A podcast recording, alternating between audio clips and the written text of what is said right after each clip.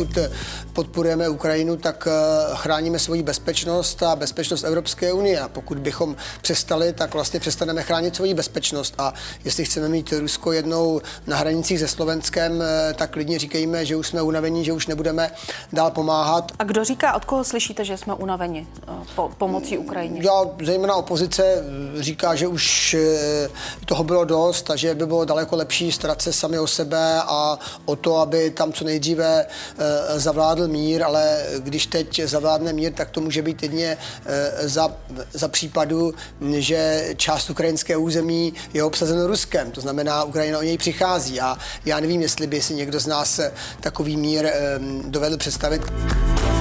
Já jsem Marie Bastlová a tohle je Hard Talk seznam zpráv. Ptám se já.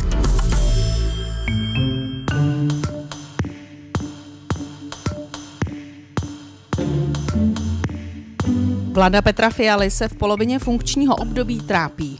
Ke dnu klesá důvěra veřejnosti v ní i preference jednotlivých vládních stran. Koncem listopadu čelila jedné z největších stávek ve školství i velkému protestu lékařů.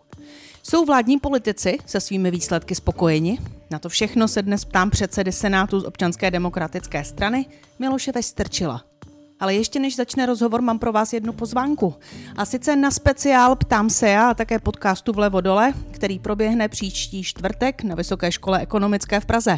Hosty budou ministr financí z ODS Zbigněk Stanjura a také ekonomický poradce prezidenta Petra Pavla David Marek. Tak přijďte, těšíme se na vás.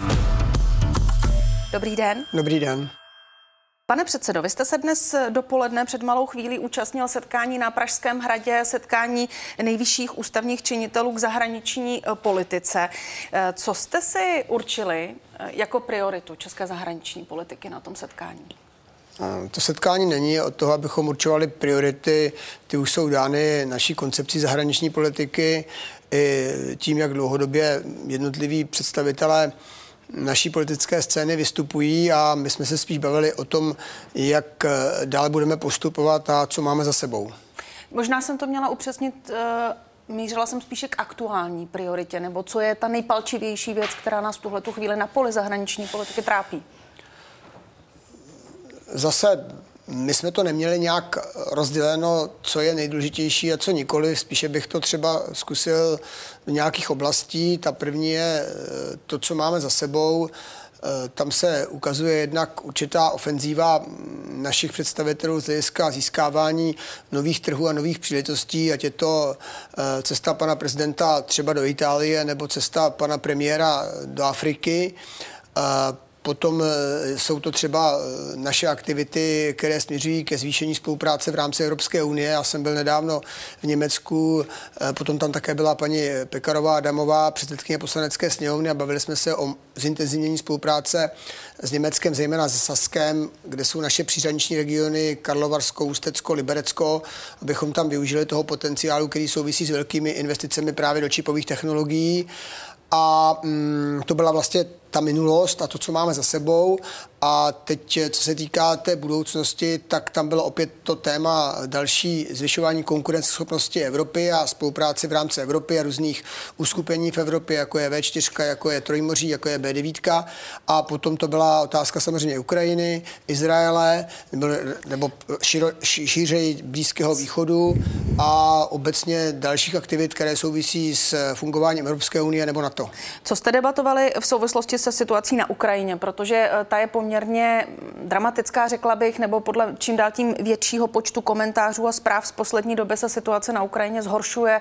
Připouští to v mnoha vystoupeních i sami ukrajinští politici s tím, že ta situace na frontě aktuálně není úplně nejlepší. Výsledky letní proti ofenzivy také nejsou takové, jako mnozí očekávali, ať už na Ukrajině nebo na západě. Eh, co jste si na konto té aktuální situace na Ukrajině říkali? Já si myslím, že to hodnocení bylo velmi realistické v tom smyslu, že ano, Eh, po té, co válka trvá skoro dva roky, tak ta únava se projevuje a je to cítit jak na těch, co Ukrajinu podporují, tak třeba i v samotné Ukrajině. Eh, já si myslím, že musí být unaveno i, i Rusko v určitém slova smyslu a nesmím ale zapomínat, že se jedná o ruskou agresi, že se jedná o imperiální choutky e, mocnosti, která se nezastaví před ničím. E, měli bychom si uvědomit, jak to začalo, že to začalo anexí Krymu, že to pokračuje dál a že pokud podporujeme Ukrajinu, tak chráníme svoji bezpečnost a bezpečnost Evropské unie. A pokud bychom přestali, tak vlastně přestaneme chránit svoji bezpečnost. A jestli chceme mít Rusko jednou na hranicích se Slovenskem, tak klidně říkejme, že už jsme unavení, že už nebudeme dál pomáhat, ale mm, pak zapomínáme na to, že to není zdaleka jen o pomoci Ukrajině a podpoře Ukrajiny, ale je to také o nás samotných a o naší bezpečnosti. A kdo říká, od koho slyšíte, že jsme unaveni eh, po pomocí Ukrajině? Já, zejména opozice eh, říká, že už eh, toho bylo dost a že by bylo daleko lepší starat se sami o sebe a o to, aby tam co nejdříve zavládl mír, ale když teď zavládne mír, tak to může být jedně za, za případu, že část ukrajinské území je obsazeno Ruskem. To znamená, Ukrajina o něj přichází a já nevím, jestli by si někdo z nás takový mír dovedl představit, pokud by mu někdo zabíral jeho domov a už byl třeba ve třech místnostech a zbývaly ještě další tři a řekl by, tak udělejme mír a ty tři místnosti už mu nechme, eh, to nevadí, že nemáme. Jak hodnotíte vy vůbec eh, postoj západu a teď mm, hodnotím zejména Evropu, zejména evropské země, protože to je především evropský problém, nebo on je celosvětový, ale odehrává se na evropském území. Dělá Evropa dost pro Ukrajinu v tuhle chvíli? Neselháváme v té podpoře Ukrajiny? Uh... Já si myslím, že důležité je, že Evropa je jednotná. Mm, až na naprosté výjimky jednotná, postupuje jednotně a já věřím, že i ta Evropská rada, která teď bude se shodne na další podpoře Ukrajiny, třeba v rámci schvalování víceletého rámce, kde my jsme proto, aby tam ta podpora Ukrajiny eh, byla zařazená a mm, to, do jaké míry a čeho jsme schopni, to je vlastně dáno eh, tím, aby jsme tu schopnost nestratili. Kdybych to měl vysvětlit, tak k tomu, abyste mohli podporovat Ukrajinu, tak potřebujete mít eh, politickou podporu uvnitř své země a samozřejmě té, ty dopady té podpory Ukrajiny mm, jsou i takové, že se to projevuje i na úrovni a kvalitě života uvnitř těch zemí. Takže e, tam je to potřeba mm, velmi, velmi dobře vážit a dělat všechno pro to, aby ta podpora neustávala, ale zároveň, aby zůstávalo, zůstávalo i ta podpora uvnitř těch zemí eh, té podpoře Ukrajiny. Ta to otázka... znamená, je to, je to komplikovaný proces a my můžeme pomoci, aby trval a abychom v té podpoře Ukrajiny vytrvali i tím, že budeme ty věci vysvětlovat. Ta otázka trochu míří k tomu, aby bylo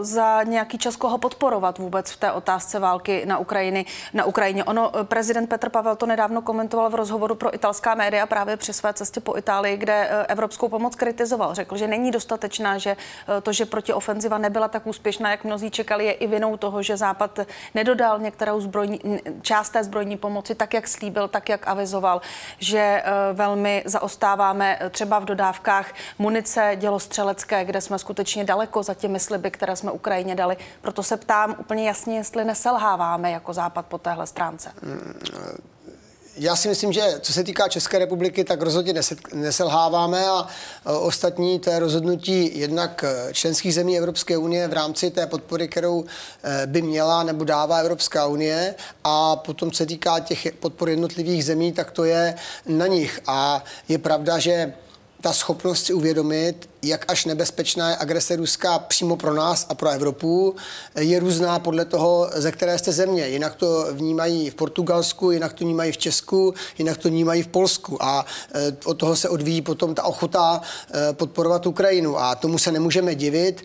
Můžeme to zkusit nějakým způsobem do jisté míry vyrovnat tím, že budeme lépe předávat informace, ale zároveň je jasné, že pokud se negativně ta podpora z e, fungování České republiky nebo jiné země eh, projevuje, tak potom samozřejmě je obtížnější v té podpoře vytrvat a eh, nejsme v jednoduché situaci a mm, je do jisté míry i otázkou odvahy, jak se s tím ta která země dokáže vyrovnat.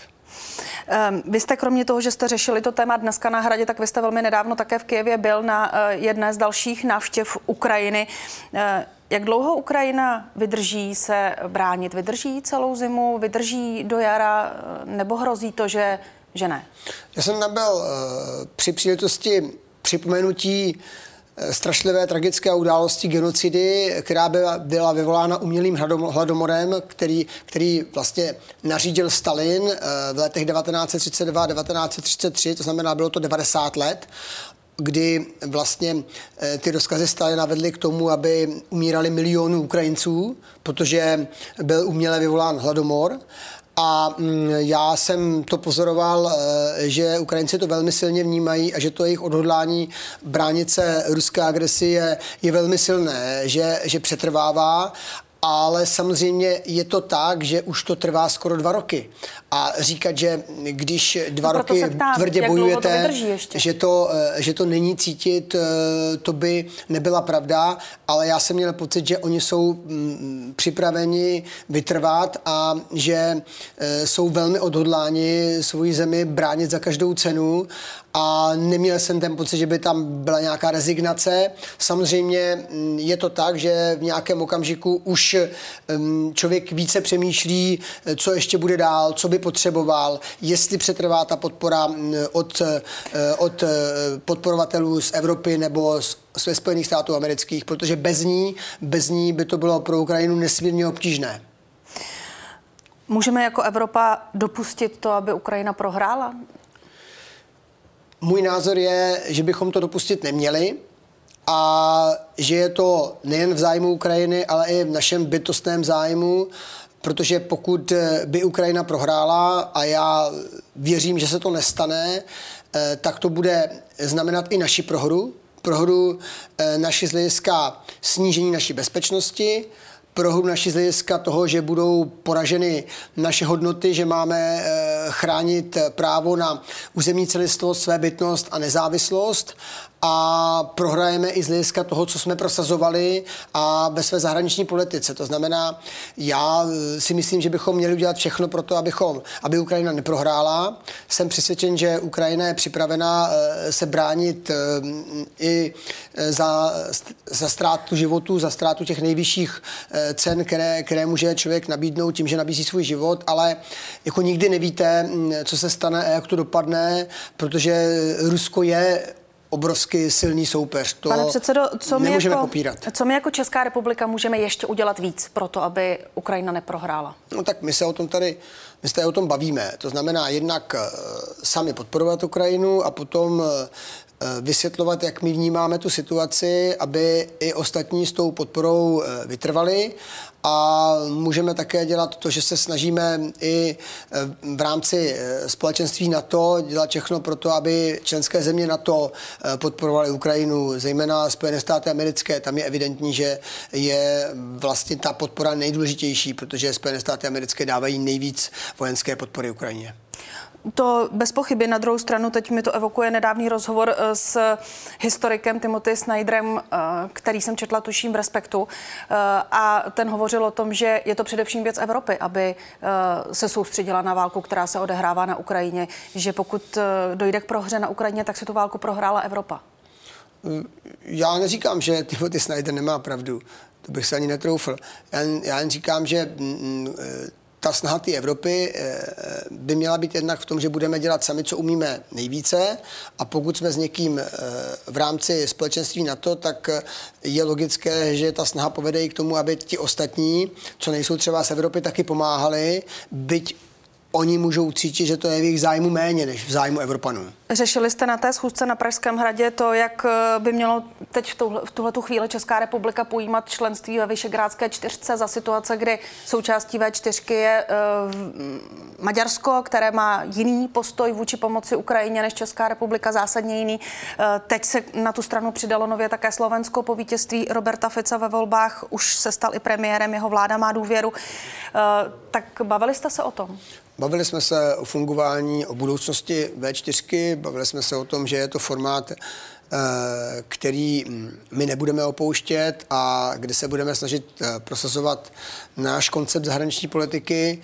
Osobně eh, si myslím, že co se týká spolupráce se Slovenskem, jak jsem měl možnost hovořit jak s panem premiérem Ficem, tak potom zejména s panem předsedou Národní rady Slovenska Pellegrinem, že tam lze pořád eh, spolehat na to, že Slovensku bude držet tu linku Evropské unie a tu linku NATO. Eh, otázkou je, do jaké míry bude schopno nebo ochotno dodávat zbraně. Ty věty zaznívají tak, že nebude dodávat zbraně stát, jako Slovensko jako stát, ale že to není zase úplně tak, že by slovenské firmy, které vyrábějí zbraně, nemohly dodávat zbraně na Ukrajinu. To znamená, já si myslím, že tady na ten vývoj bych se ještě počkal a za sebe si dovolím říct si větu, že nejsem takovým pesimistou, jak to na první pohled mohlo třeba v rámci té volební kampaně vypadat z hlediska podpory Ukrajiny. Myslíte a, Slovensko? Ano, Slovensko. To znamená, myslím si, že ten postoj bude, eh, bude, že může být docela blízký tomu, jak se chová většina států Evropské unie a eh, že Slovensko si uvědomuje, že jediná jeho možnost eh, další perspektivy, rozumné perspektivy je členství v EU a členství v NATO a tomu odpovídající chování.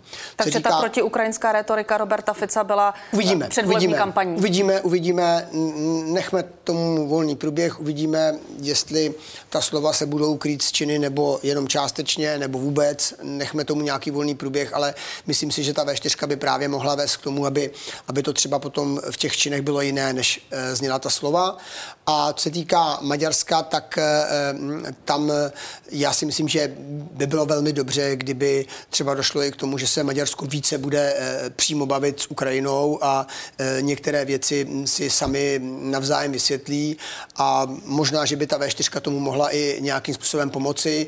A to je další role té V4, kterou by mohla sehrávat, že v rámci toho našeho setkání ještě přijde někdo další a dojde k setkávání představitelů zemí, které normálně by se sami bilaterálně nesetkali a tím můžeme pomoci tomu, aby se některé věci vysvětlily. Takže a třeba, můžeme být prostředníkem mezi Maďarskem a Ukrajinou. Můžeme, můžeme vytvářet příležitosti jako, jako dělat ze sebe prostředníka a někoho vodit za ruku ke stolu, to, to ne, ale, ale můžeme vytvářet příležitosti, které, které se buď někdo ujme nebo nikoliv a to myslím si, že může být role V4, která může být prospěšná uh, celé Evropě. Ještě jedno zahraničně politické téma. Vy jste tento týden také navštívil Izrael společně s Marketou Pekarovou Adamovou. Uh, je to téma, které už mezi tím bylo poměrně probráno v médiích, ale přesto mě k tomu zajímá, jak pane předsedo vnímáte uh, nárůst protiizraelských nálad, které, který sledujeme jak v Evropě, tak v Severní Americe, ale držme se toho našeho kontinentu. Eh, vidíme to z Německa, zprávy o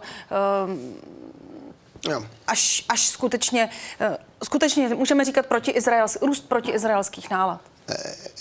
Já teda na úvod chci říct, že mě docela mrzí, že každý, kdo se postaví na stranu Izraele a prohlásí, že Hamas je teroristická organizace, což mimochodem prohlásila Evropská unie, tak je najednou vnímán jako někdo, komu nezáleží na tom, co se děje s civilisty v Gaze. To v žádném případě není pravda a já to tady eh, chci jednoznačně popřít.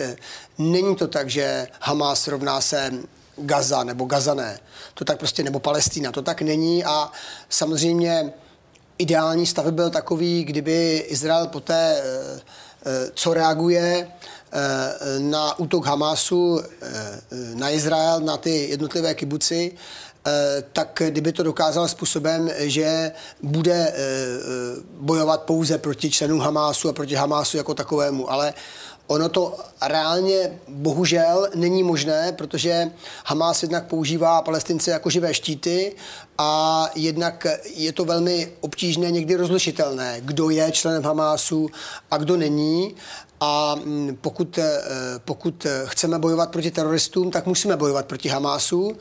A pak je tady jedna věc, kterou já jsem už jednou říkal, a mm, ty mobilní telefony dneska eh, má každý v Izraeli, každý v Česku a podobně. A, a na těch mobilních telefonech v Izraeli dnes a denně ty lidé znovu a znovu si prohlíží ty obrázky hruzy, eh, které páchal Hamas když napadl eh, Izrael a tam to bylo ve třech vlnách. První vlna šla, že šli bojovníci Hamásu, druhá vlna, že šel, že šel islámský džihad a třetí vlna, že přišli někteří civilisté z Palestíny. To byly tři vlny a ty Izraelci to tam vidí a teď ten Izrael je v situaci, ke kterého všichni, včetně mě a paní Pekarové, eh, se snažíme, se snažíme přimět, aby, aby reagoval eh, podle práva, aby se choval podle pravidel, aby dělal eh, všechno tak, aby co nejméně trpěli civilisté, aby bylo možné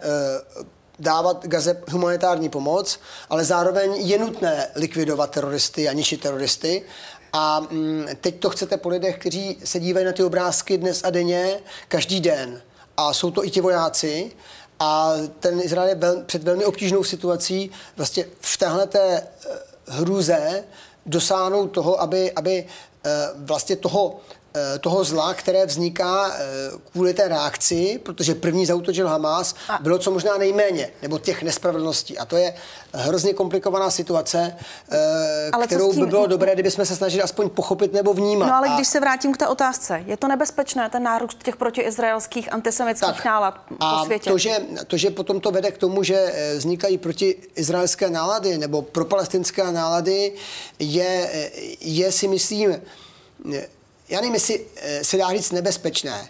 Je to eh, minimálně mm, situace, eh, kdy hrozí, že v nějakém okamžiku s tím, že se skutečně stává, že v rámci reakce Izrael na ten teroristický útok Hamásu dochází také ke ztrátu na životech u civilistů, začneme říkat, že není správné a není potřeba bojovat proti terorismu. A to přece není pravda bojovat proti terorismu a teroristům, a to je Hamas, se musí. A není možné připustit, že terorismus eh, necháme být a nebudeme, nebudeme podporovat Izrael v boji proti teroristům. A to je ten problém, eh, který tady existuje a pokud budeme nesprávně interpretovat ty věci a nebudeme schopni se do té situace vžít, tak opravdu to nebezpečí, že v některých případech se země vlastně eh, postaví proti Izraeli, byť on chrání svůj no existenci. A jak se to má vysvětlit tohle, co říkáte? Eh, je, že, je, je, že třeba ty je, je reálné. demonstrace, protesty na podporu Gazy, na podporu Palestíny a demonstrace, na kterých zní hesla, to tolik diskutované heslo From the river to the sea, Palestine will be free, tak jestli to je něco, co už je za čárou a měli bychom to prostě potírat, když použijí to slovo, anebo ne? Pro mě to je za čárou. Myslím si, že prostě není možné eh, tímhle tím způsobem vlastně eh, dávat zapravdu teroristům, protože Eh, protože hlavním eh, součástí stanov nebo statutu Hamásu je zničení Izraele. A to, co jste vy říkala, ta věta, to je jenom o zničení Izraele, protože tam najednou pro Izrael není nikde žádné místo. Znamená, to je jasný teroristický slogan a měl by být potírán. A to, že mm, dneska v mnoha zemích je Arabů a Palestinců tolik, že obecně mají tendenci podporovat Palestinu a zastávat pro palestinské postoje, to je problém, kému, kterému se musíme postavit. A to zejména tím, že eh, budeme o té situaci pravdivě informovat, že nebudeme eh, najednou přecházet to, že tady byl, bylo upalování svázaných dětí zaživa. To jsem viděl na vlastní oči, ty obrázky.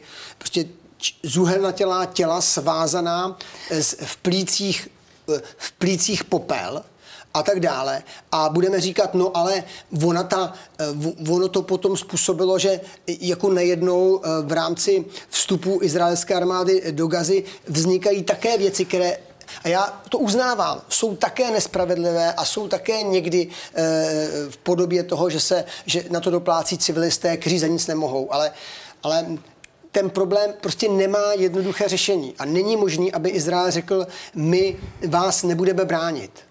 To je prostě, myslím tím své občany. Tak teď je to až takové skoro možná nevhodné po tom, co jste popisoval v těch odpovědích, ale přejdeme k dalšímu tématu, protože ten rozhovor má těch témat víc.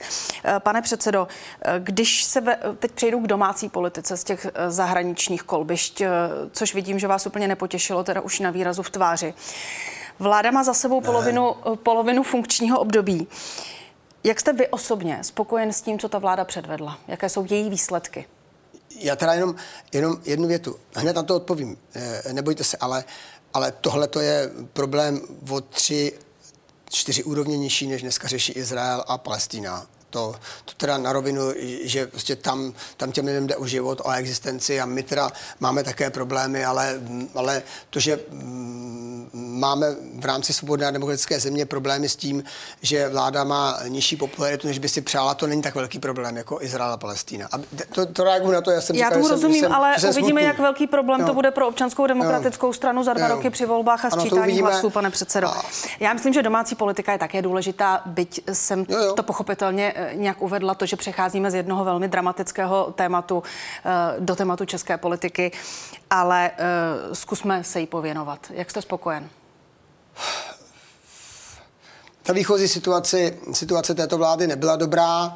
eh, určitě mohla některé věci udělat lépe, než udělala. Na druhé straně mm, si myslím, že eh, se chová odpovědně a že se snaží udělat všechno pro to, aby mm, jsme eh, mohli dlouhodobě eh, fungovat. To znamená, aby jsme se nezadlužili nad úroveň, která je přípustná, která by potom znamenala nějaký hospodářský nebo finanční kolaps, abychom vyřešili problémy, které se nahromadily eh, z hlediska toho, že jsme nerealizovali důchodovou reformu, z hlediska toho, že jsme nedělali nic se zdravotnictvím, z hlediska toho, že neuvěřitelně narostl počet lidí, kteří dneska pracují ve školství, aniž by se změnil počet žáků a tak dále. To jsou všechno věci, které v rámci rámci té konjunktury, eh, která tady byla, eh, se, se dle mého názoru pohybovali nedobrým směrem a ta vláda se s tím dneska nějak snaží vypořádat a vzhledem i k těm, mm, co se děje v zahraniční politické situaci, tak eh, toho času nemá, nemá tolik, jak by možná potřebovala a možná i na to rozhodování je méně času, než by potřebovala a tím pádem ne všechno se podaří vyřešit optimálně. To je pravda. No a když ještě k tomu to hospodářství nefunguje tak, jak tomu bylo třeba před třemi, před čtyřmi roky, tak samozřejmě to je cítit a eh, ta důvěra tím pádem logicky klesá. dvou letech za největší slabinu toho vládního kabinetu? Já to řeknu a zároveň to trošku eh, obhájím a to je, málo se vysvětluje, málo se říká, hm, proč je ty kroky, které hm, jsou realizovány, třeba udělat a vím, že pokud to máte vysvětlovat eh, a eh, ty věci hm, říkat tak, aby skutečně se dostali k co možná nejvyššímu počtu lidí, tak tím pádem v úvozovkách ztrácíte, ztrácíte čas na to, abyste skutečně pracovali. Protože to musíte naplánovat, domluvit, vysvětlit, realizovat, napsat zákon, přijmout zákon, eh, rozhýbat eh, tu strukturu a to všechno eh, děláte, aniž byste mluvili do televize nebo, nebo do rádia.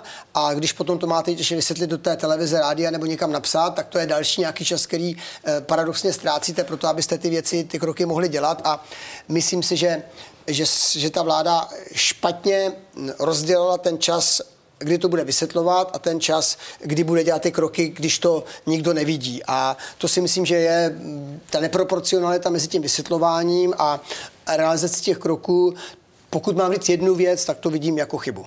No ono se zrovna tohle velmi často zmiňuje. Vy, vy mimochodem jako koaliční politici to také zmiňujete už od začátku vlády. Opakovaně zaznívá to, že jste si vědomi slabin v komunikaci, to se ale nedaří zlepšit, dokonce bych řekla, že se to místy zhoršuje. Eh, komunikace vlády eh, nemusíme asi rozebírat jednotlivosti typu video premiéra s Nutelou z Německa, ale eh, když čtu komentáře na konto té vlády, tak velmi často zaznívá, že ta vláda působí bezradně, že neumí komunikovat se svými voliči, že je od nich odtržená. Někteří říkají, že je arrogantní, že uh, až tak daleko došla ta odtrženost vládních politiků od tak veřejnosti? Já nevím, kdo říká, že je arrogantní. Nemyslím si, že je odtržená, protože znám spoustu ministrů velmi dobře a vím, že eh, nejsou odtrženi od toho eh, reálného života. Nejsou, jsem o tom přesvědčen ta komunikace a to vysvětlování eh, je komplikovanější eh, v případě, eh, když proti vám stojí opozice, která mm, v některých případech, a je to podle mého názoru čím dál častější, nemá zájem na tom, aby se třeba podílela na vysvětlení některých problémů, eh, které je možné řešit eh, jenom jediným způsobem a měla by na to mít schoda. Pokud máme dlouhodobě schodek eh, v rámci důchodové, důchod, vyplácení důchodu, tak přece je potřeba to nějak řešit. A není možné říkat, že není tady žádný problém a je možné dál navyšovat penze, aniž bychom udělali nějaký razantní krok, který souvisí s důchodovou reformou. A není možné říkat, že je možné nadále zvyšovat počty lékařů a počty nemocnic a já nevím čeho jiného, když vidíme, že prostě ty peníze na to nejsou a, a jako popírání toho, že když někam chcete dát peníze, že se musí od někud eh, vzít a že tady není žádná peněženka eh, vlády, kam by se dalo sáhnout a ty peníze vytáhnout, že to prostě není tak. Třeba když se říká, vláda někoho okrádá, tak já se ptám, když někoho okradla, tak kam ty peníze dala? Kdo si je vzal? Kdo je má? Komu byste je tam nedali? Jo, to jsou věci, eh, které, když někdo říká, eh, tak se chová velmi nezodpovědně a když to říká opozice, která se těší třeba i nějaké autoritě a důvěře, tak potom ještě o to hůře se ty věci vysvětlují. A Tomu já, rozumím, já, si, já, já to vysvětluju, od opozice, že to takhle je. Já, teda, od této já v některých případech bych čekal, a znám to z krajské politiky, eh, kde jsem dlouhodobě působil na Vysočině, že v některých případech, jako byla třeba rekonstrukce silnic, že se domluvíme, že tyhle ty silnice rekonstruujeme jako první. Eh, no, takže to funguje a že se na tom ta opozice s tou koalicí shodne a že nebude křičet tuhle silnici ne, ale tuhle jo, anebo všechny, protože těch peněz je málo a tak dále. To prostě už je za hranicí toho, co já vidím, eh, že je od opozice rozumné, pokud Nebo... také chce sloužit tomu státu a myslí na budoucnost. Ještě jedna věc, která s tím souvisí a zajímá mě váš pohled na to. Z mého pohledu eh, vládu teď poškozovala v poslední době na sociálních sítích komunikace eh, premiérova poradce Františka Cerhy, který eh, zveřejnil několik komentářů na sociální síti X. Před dvěma týdny třeba glosoval stávku učitelů a odborů slovy, že nelze socialisticky pracovat, kapitalisticky vydělávat. Pak to strhlo poměrně velkou debatu. Opozice ta slova používala na tiskových konferencích. Včera pak na sociální síti X napsal, že bulvární titulky, tedy shodou okolností seznam zpráv, pomohou vrátit k moci Andreje Babiše a opoziční strany. Nezajímá mě rozbor těch konkrétních výroků, ale tohle vy si v ODS myslíte? Vy si myslíte, že vás poškozují ostatní okolo, že vás poškozují tam František média? Opozice jako, vám nepomáhá v komunikaci vládní politiky? je tak významný, že prostě nějaké jeho tweety jako určují, co si myslí ne, ODS. Ne, ne, ne, tak ne, ne, ne. Mě zajímá, mě zajímá, co si myslí ODS. Zajímá mě, jestli tohle si myslí. Proto tu otázku ne, kladu, pane předsedo. Cerha něco píše, aby možná taky vyvolal diskuzi, nebo také, aby přinutil někoho, aby se nad tím, co píše, nebo jaké titulky dává, trochu zamyslel, uh, protože, protože Když někdy se mi zdá, že ty titulky skutečně postavím ještě neodpovídají, jinak. neodpovídají realitě. A... Myslíte si, že vám média ubližují v tom, jakým způsobem prezentují vládní mm, politiku? Já, já nevím, já si myslím, že média nám neubližují, že média mm, pracují vůči všem zhruba stejně kvalitně nebo nekvalitně, to ať si každý posoudí, jak chce, a, ale a, abych řekl korektně, nemám pocit, nemám pocit, že by nějaké médium jako významně e, zahájilo tažení proti, proti vládě nebo nějaké vládní straně. Ten pocit, to říkám korektně, nemám. To neznamená, že jsem se všemi titulky spokojen, ale to je prostě jiná, jiná, e, jiná kategorie nebo jiná debata. Ale obecně korektně říkám, že já nemám pocit dneska, že by někdo, někdo rozhodl, že teď začnu válcovat tuhle vládu anebo eh, tohle člověka a budu ho kritizovat za každou cenu. Ten pocit nemám. Eh, mám pocit někdy a mám s tím obrovský problém, čas jsem vystudoval matematiku, fyziku, eh, když ty titulky, co mi často novináři říkají, to, to nechte mi to dopovědět. Novináři mi často říkají, když se s nima potom bavím, eh, protože napíšou korektní článek a je tam neuvěřitelný titulek. Jo, a ten titulek vůbec neodpovídá obsahu toho článku. A říkají, to dělají editoři. To dělají editoři. Tak já to já otázku... říkám, Ježíš Maria, tak, tak editor nemá povinnost dát název tomu článku, aby to trochu odpovídalo tomu, já co to v tom otázku postavím, pane předsedo, ještě jinak, aby to bylo úplně srozumitelné. Tedy pokud jsem zmiňovala už v úvodu, že vláda není v dobré situaci, že má velmi nízkou podporu eh, voličských preferencí nebo jednotlivé vládní strany mají eh, v průzkumech nízkou podporu, vláda má nízkou důvěru, eh, v průzkumech veřejného mínění proběhly ty stávky, ty demonstrace a tak dále. Či je to vina? Co myslíte, či je vina co? Ta situace, do které se vláda po dvou letech vládnutí dostala. Je to vina té vlády, protože špatně vládne, nebo to špatně vysvětluje, nebo je to vina opozice, která je na vás moc zlá, nebo těch médií, která jsou na vás zlá, nebo tam tu otázku mířím. Čí, čí je to tedy vina? No, a nebo okolností? Přece, přece vždycky, když se něco nedaří, tak musíte, musíte začít u sebe, pro boha, kde jinde musíte a začínáte u sebe. U sebe. Jasně, já, já to, tak musíme začít a bavíme se o tom takhle.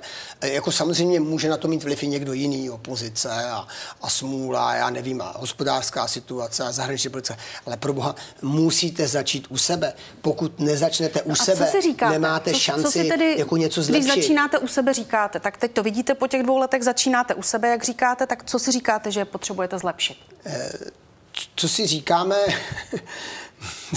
se nezlobte, ale úplně vám tady eh, nebudu říkat eh, v rámci eh, našeho povídání, ale věřte, že si uvědomujeme, že je potřeba začít u sebe a také si uvědomujeme jednu věc, že skutečně moc jiných možností, než takhle postupovat i za cenu, věřím, že dočasné ztráty popularity nemáme. Tak to prostě je. Já, já když jsem, řeknu takhle, já když jsem učil, tak, tak jsem prostě věděl, že když jsem chtěl po těch e, studentech, aby se fakt naučili tyhle ty základní vzorce, tak byly úplně, úplně mm, jako nepříčetní, proč se mám učit, že A plus B to, co na druhou, je A na druhou plus 2, A, B plus B na druhou. Teď to přece si můžu kdekoliv najít. A já jsem říkal, ale, ale to je potřeba, abyste věděli, protože to se v různých případech různě potom používá. A když to nemáte přímo v hlavě, tak vám Pane... to nemůže to umít. Nemů... A Pane já jsem věděl, že budu částečně a nějakou dobu nepopulární, aby se Ale nakonec vás následně... na ty třídní srazy zvali. Ano, já tomu přesně rozumím. tak. Takže, takže ale pane předsedo... tak, I v tomhle je ta vláda. Tak a když situaci. přejdeme k občanské demokratické straně, jaký máte plán pro to, aby za dva roky jste tu důvěru voličů získali zpátky? Co musíte udělat z toho, co můžete říct? Něco byste možná mohli říct, abychom věděli, co jako vláda tady chystáte. Já nevím, jestli budete z té odpovědi e, spokojená. No a já jsem ne. přesvědčen, já myslím si spíš ne, jak se bavíme. E, já jsem přesvědčený, že to, jaký je plán, je velmi jednoduchý. Dělat ty věci, jak nejlíp umím a jak si myslím, že jsou správný a prostě buď to dopadne nebo ne a zlepšit tu komunikaci. Ale není možný uhybat a není možný se na tu zemi vykašlat. Není možný nechat padnout eh, do eh, finanční krize nebo do situace, kdy potom nebude na splátky.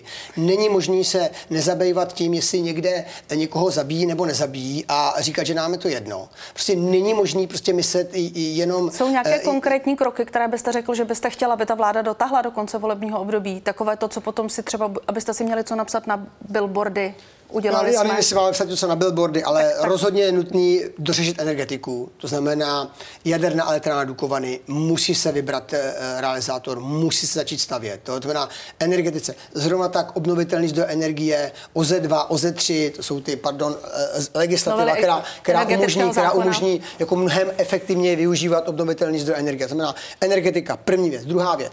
Musíme dořešit a vydržet e, v tom trendu v rámci zemědělství. To znamená, Eh, bavit se o tom, jakým způsobem budeme podporovat naše zemědělce, protože jsme bohužel eh, v rámci Evropské unie v regulovaném eh, rezortu, kde to zemědělství je závislé na těch dotacích, aby jsme obstáli, aby naši zemědělci, kteří jsou patří z hlediska produktivity k nejlepším na světě, aby prostě nedopláceli na to, že potom nedokážeme z těch produktů vyrábět efektivně potraviny. Že to vyvážíme, tam to někdo vyrobí a vrátí nám to na zpátek. To jsou, to jsou třeba věci, kde si já myslím, že, že jsou zásadní. A podle mého názoru bychom měli do jisté míry reformovat i, i to, jakým způsobem využíváme, využíváme eh, vzdělávací soustavu a aby jsme prostě vychovávali lidi, kteří jsou vysok, vysoce kvalitními odborníky, aby jsme si uvědomili, tam ještě že to není, nějaké změny že to není, roky. ano, že, no já si myslím, že to, to není o změnách, to je jenom o efektivnějším nastavení systému a lepší péči o talenty například a o vynikající studenty. Na to nepotřebujete žádnou legislativní změnu, jenom musíte lidi víc podporovat. Máte talentovaný lidi, tak jim dejte prostor, dejte jim příležitost, dejte jim peníze, aby mohli přemýšlet a podnikat ve smyslu, ve smyslu vědy, výzkumu a inovací. To znamená, to nepotřebujete žádné změny, jenom prostě těm lidem lidem, kteří, eh, kteří v, tomhle, v těchto věcech jsou lídry, tak dejte větší prostor a uvědomte si, že eh, to není jenom o tom, že budete z vrtulníku rozhazovat peníze. A to znamená, někde potom musíte vzít. A když někde vezmete a dáte to tam, kde to má největší efektivitu, největší produktivitu, hmm. největší přidanou hodnotu, tak potom se to pro všechny projeví kladně. A proč vám tedy nerozumí, proč ty školy stávkovaly, proč jedna z největších stávek po revolučních? Eh, co se týká škola, školství, mm, ten, ten problém je hlubší a já jsem přesvědčen, že prostě v nějakém okamžiku, mm, v nějakém okamžiku říci, že nějaká skupina lidí prostě bude mít průměrnou mzdu na, 100, na 130% a nepřidat tomu nějaký podmínky, nějaký úkoly s tím související, že není správně rozhodnutí a že vlastně tímhle tím způsobem se fungovat nemá. A já jsem učitel já jsem učitel, že si myslím, že prostě to má být v tom životě tak, že když děláte svoji práci dobře, tak jste dobře zaplacen, když ji děláte špatně, tak, jste, tak nejste tak dobře Takže zaplacen. chcete ustoupit z ne, toho já, pravidla ne, 130%? Ne, já si myslím, že nemůžeme z toho ustoupit, protože to je uzákoněno, to platí. Já jen říkám, že pokud se mě ptáte, eh, co já si myslím, eh, že, že proč, třeba se nepovedlo... Proč vám nerozumí, když a, říkáte, že to je ta vaše priorita? Eh, Chcete školství zlepšit? Tak, proč že, že, že prostě udělat to tak, že, že vlastně významně narostly mzdy učitelů a zároveň učitelé jsou nespokojeni, že to je chyba že tam, tam jsme něco nezvládli a tam prostě ta komunikace nezafungovala. A pokud se mě dneska ptáte, proč si myslím, že jsou problémy ve školství, tak vlastně mezi učiteli nejsou. E, to se týká těch pracovníků, e, kteří e, zabezpečují provoz těch škol a tam já s tím souhlasím, že jsou prostě vzhledem k tomu, jak bylo myšleno na pedagogy, tak ty nepedagogové, ti, co se starají o, pro, o provoz škol, jsou vlastně eh, podhodnoceni a cítí se právem, eh, právem opomenuti a to je no, politická chyba, která má své kořeny v minulosti, ale je pravdou, že my v nějakém okamžiku jsme to možná mohli změnit a udělat trošku jinak, ale tu odvahu jsme nenašli. Tak to je. Prostě vy v té politice... Získáte školy nakonec za ty dva roky na svoji stranu, ředitele škol? Přesvědčíte je? Já teda obecně si myslím, že, mm, že to je tak, že mm, co se týká učitelů, eh, tak eh, si všichni eh, uvědomují, co je pro tuhle tu zemi důležité, aspoň na prostý většině. A věřím tomu, že pokud se budeme počínat tím způsobem, jak jste se mě ptala, zda si budeme počínat, takže máme šanci, aby i učitelé eh, tuhle tu vládu respektovali a třeba jí dali důvěru. Ale nebudu říkat, že jsem si tím jistý, protože eh, to by mohlo působit eh, zbytečně sebevědomě nebo arrogantně. Máte ještě podle vás šanci jako strany vládní koalice vyhrát příští sněmovní volby? Já, já jsem přesvědčen, že máme, ale bude to znamenat e, spoustu práce, kterou musíme vykonat, eh, musíme taky projevit odvahu a eh, myslím si, že úplně to nejdůležitější je, že musíme přesvědčit eh, naše obyvatele, že nám na nich záleží. Jo. Protože ty lidi, když začnou mít pocit, že té vládě nebo těm politikům na nich nezáleží, eh, tak potom se od nich odkloní a můžou jim eh, snést zlatý z nebe. Jo. A to, to si myslím, že právě tím, že se nevysvětluje, se nekomunikuje, Eh, tak je náš největší problém, že jako ty lidé mají pocit, že, eh, že nám jako, nebo těm politikům na nich nezáleží, což jako není pravda, protože já vím, že spousta z nich se prostě trápí, přemýšlí, proč to zase tam píšou, proč to zase takhle je a co jsem zase provedl, ale eh, jako není dle mého názoru z těch vyjádření dostatečně cítit, že to není pravda, že, že těm politikům vlastně na tom, aby, aby ty lidi se měli, eh, eh, měli dobře, nebo aby, aby se té zemi dařilo, že jim na tom záleží, aby byla bezpečná. Říká můj dnešní host, kterým byl předseda Senátu Miloš Vystrčil. Díky moc za to. Také děkuji.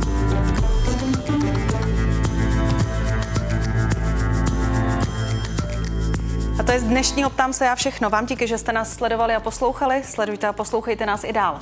Najdete nás na seznam zprávách ve svých podcastových aplikacích nebo třeba na webu podcasty.cz. Marie Bastlová se s vámi loučí.